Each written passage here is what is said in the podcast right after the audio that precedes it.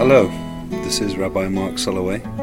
Welcome to A Dash of Drush, weekly reflections on our world through the lens of Torah.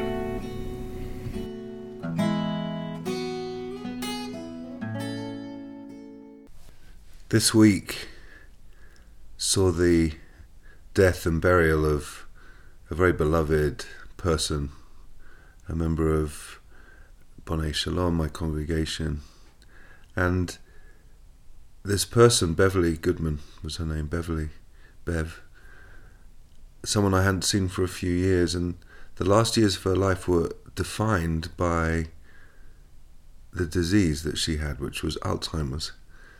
And her years were defined, her last years were defined in a way by what she had lost, which was her memory, or a big chunk of her memory.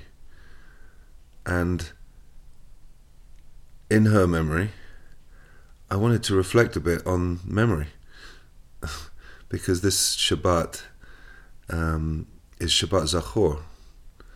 The Shabbat that comes before the crazy holiday of Purim is always called Shabbat Zachor because we read a special extra paragraph, of maftir, which is all about the obligation that we have to remember what Amalek did to us. Amalek is the arch enemy of the Jewish people. And so memory has just been on my mind a lot this week. Remembering also, of course, the the 17 people who were who were killed in that, that brutal, horrible shooting in Parklands, Florida, and thinking about how we how we remember them and what it means to remember them and also as we confront our own memories. So much, so much, and I can't remember everything that I wanted to say. And I feel like there is a, an anxiety that I have, that we have collectively perhaps about memory. You know, as we get older, and there's those moments where we literally uh, walking from one room to an, another, and by the time we've got to the room, we've forgotten why we went there. And those are frightening. Those moments are frightening, especially when we've had people in our in our families and uh, among our circles who've who've suffered from Alzheimer's and other other um, mental illnesses that cause uh, dementia and loss of memory. Because memory is so defining in a sense of who we are. We are a collection of our own memories, the narratives that have defined our lives, and when that's gone, what's what's actually left? What was so moving about talking to um, Bev's family is that actually they felt so strongly that what was left at the end of Bev's life was the core of who she was, which was someone filled with loving kindness, who would say every time she saw anybody, uh, I love you, I love you, I love you.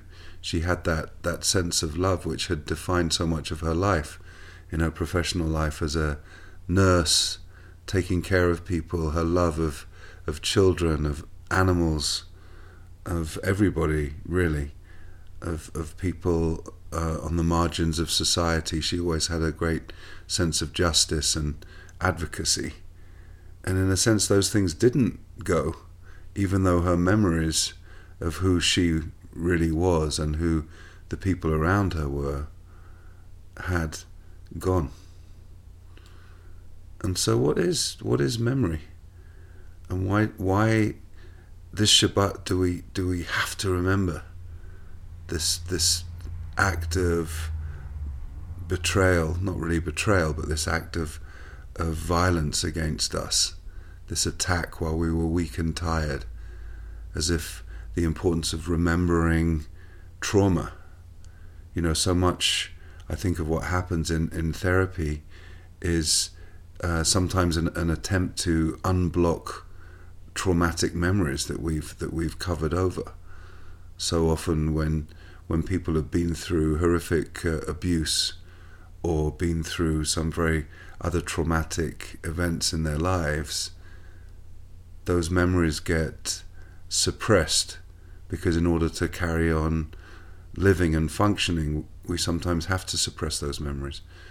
And sometimes the, the therapeutic world that we go in, into is about unblocking those memories, as if by remembering that we're, we're able to live more full and authentic lives moving forward.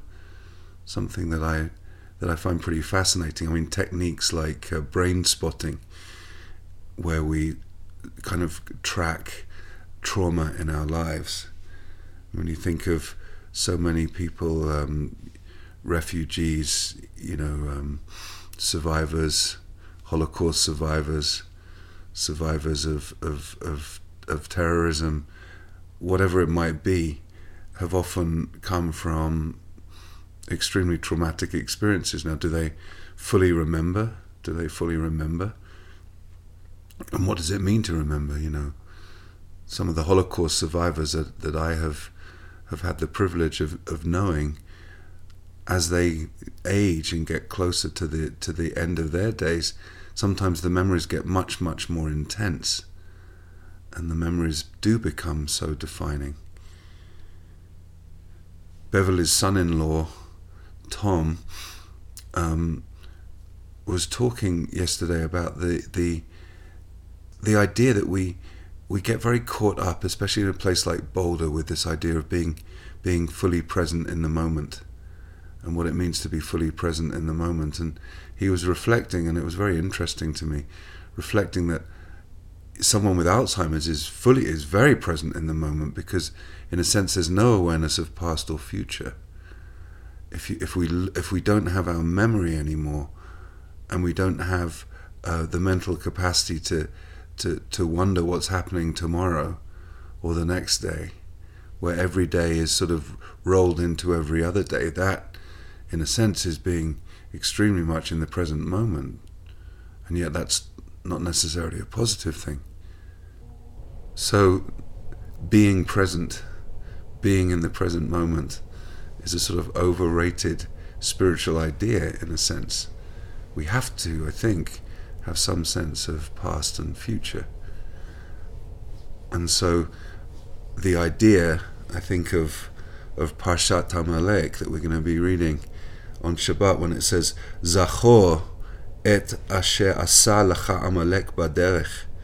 Remember what Amalek did to you baderech on the way, But betzetechem mitzrayim, as you were leaving uh, Egypt.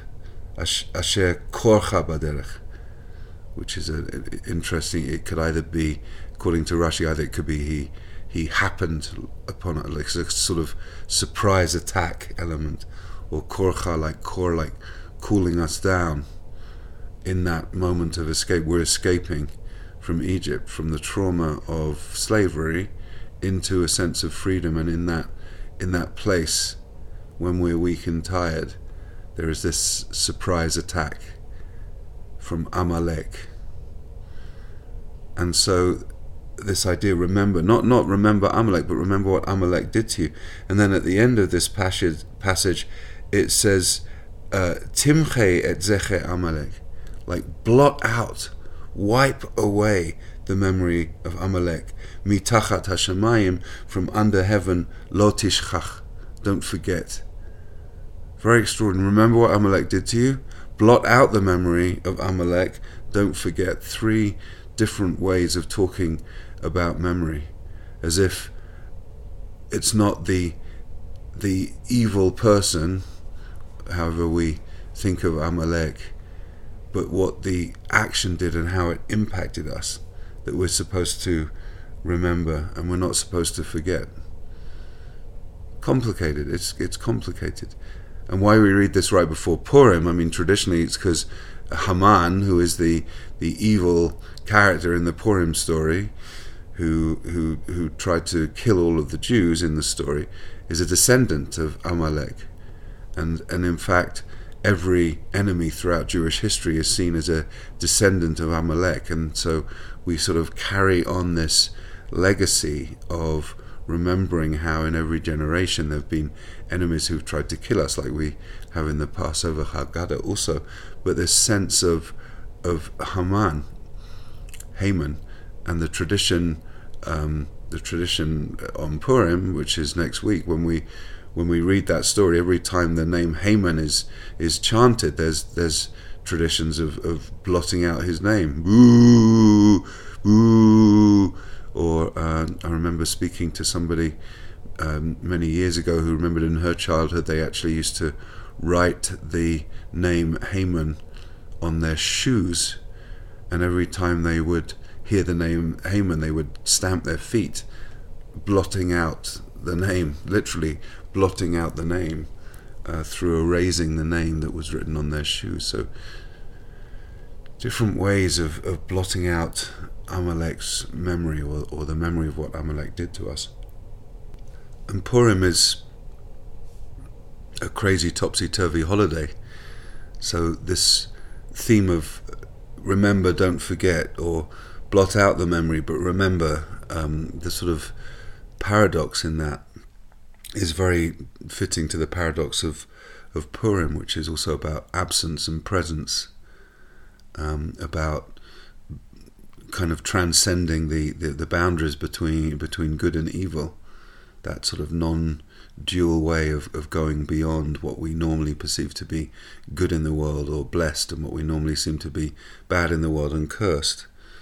And the absence and presence, uh, you know, the classic the classic way in which that appears at this time of year is that the the, the parsha that we read this week, which is all about the the holiness of the of the kohanim of the priests and their garments, is the only parsha from where we when Moses is born until the end of the Torah, where Moses' name is not mentioned, and so he's absent even though he's present. And the, the the book of Esther is the only book of the Hebrew Bible that does not have the name of God in it. So God is absent and yet very present in the in the way that the story unfolds and the way that we we, we become the victors when we we appear that we're destined to be the victims.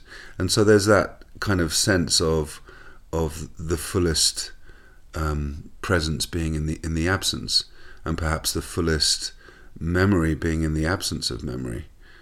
I'm, I'm moved and, and haunted by the experience of, of being with, with people who loved uh, Beverly Goodman and, and those stories of, of how a woman who was defined by her chesed, by her loving kindness, and and just um, having no memory, no memory of past or future, and the and the fear that I think many of us have as we grow older, the fear of what would it mean to, to, to have no memory?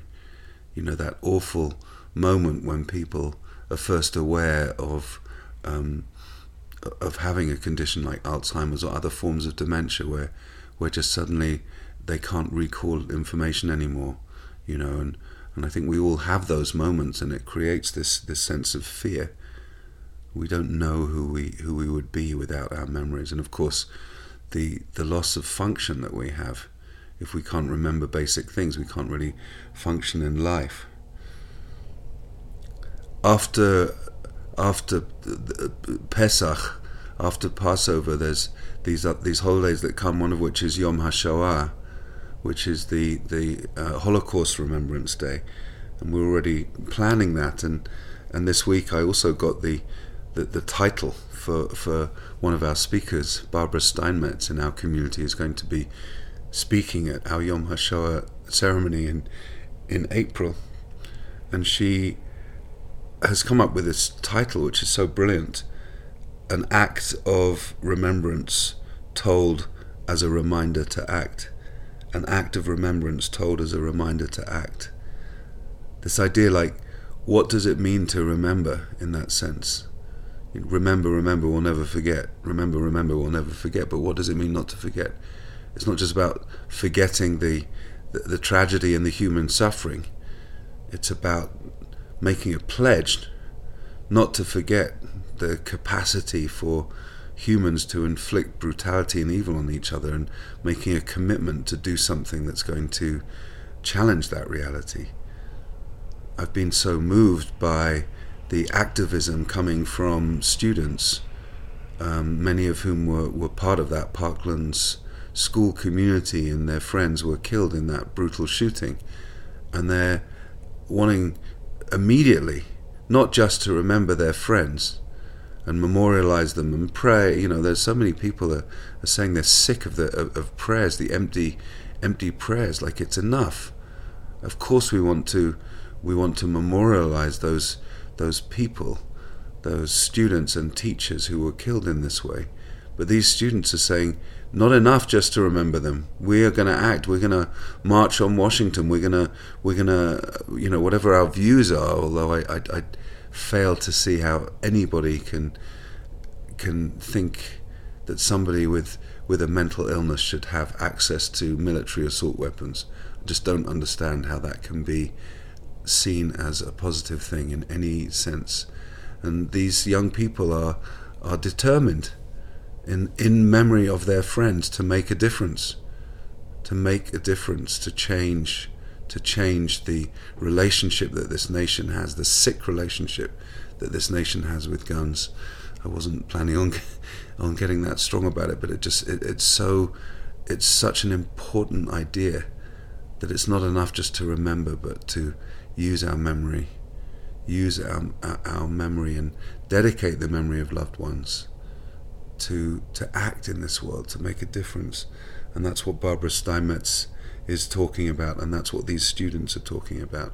And so perhaps when we are faced with this obligation to remember what Amalek did to us, that perhaps by understanding the trauma that has happened to us, individually and collectively in the past, it inspires us to to live more productive and fulfilling and healing and redemptive futures, not to get caught into the trauma and the victimhood of the fact that Amalek did these things to us and perhaps continues to do these things to us if that energy of Amalek still exists in our world but that we use that memory to transform and transcend, to go to go beyond, to bring loving kindness into the world.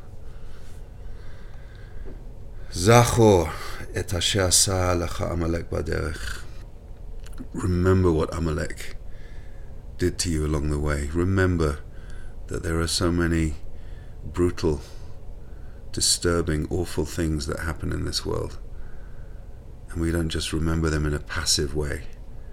You know, the, the whole idea with Shabbat, Zachor Shamor, Shamor Zachor, the idea that in two different versions of the Ten Commandments, the fourth commandment that talks about Shabbat in Exodus is remember Shabbat, and in Deuteronomy it's keep Shabbat. And the remembrance is, is, is can be passive, and the keeping is, is active. And we need our memories not to be passive but to be active we need our memories to help us, to help us help the world. That's what m- remembering is. And so the idea that we, we read this passage right before we go into Purim, Purim is supposed to be, even though it's complex, a, a very, very joyful holiday. And in order to go into that place of joy, we have to be willing to look at the trauma and we have to be willing to move beyond the trauma. And we have to be willing to look out into the world and see how much pain there is there and somehow rise above it and put on a crazy costume and a mask and, and you know, perhaps get inebriated um, if that's how we choose to celebrate the holiday, although in itself is complex too. So remembering Bev Goodman, who herself had lost her memory, remembering her loving kindness the core of her humanity, remembering the students of Parklands School in Florida, and remembering that our memory is there to serve us so that we can move forward into much better futures and that those futures will not be defined by a sense of ourselves as victims, but a sense of ourselves as people who are able to make a difference and to act. Thank you for listening to A Dash and Drush. We will see you next time.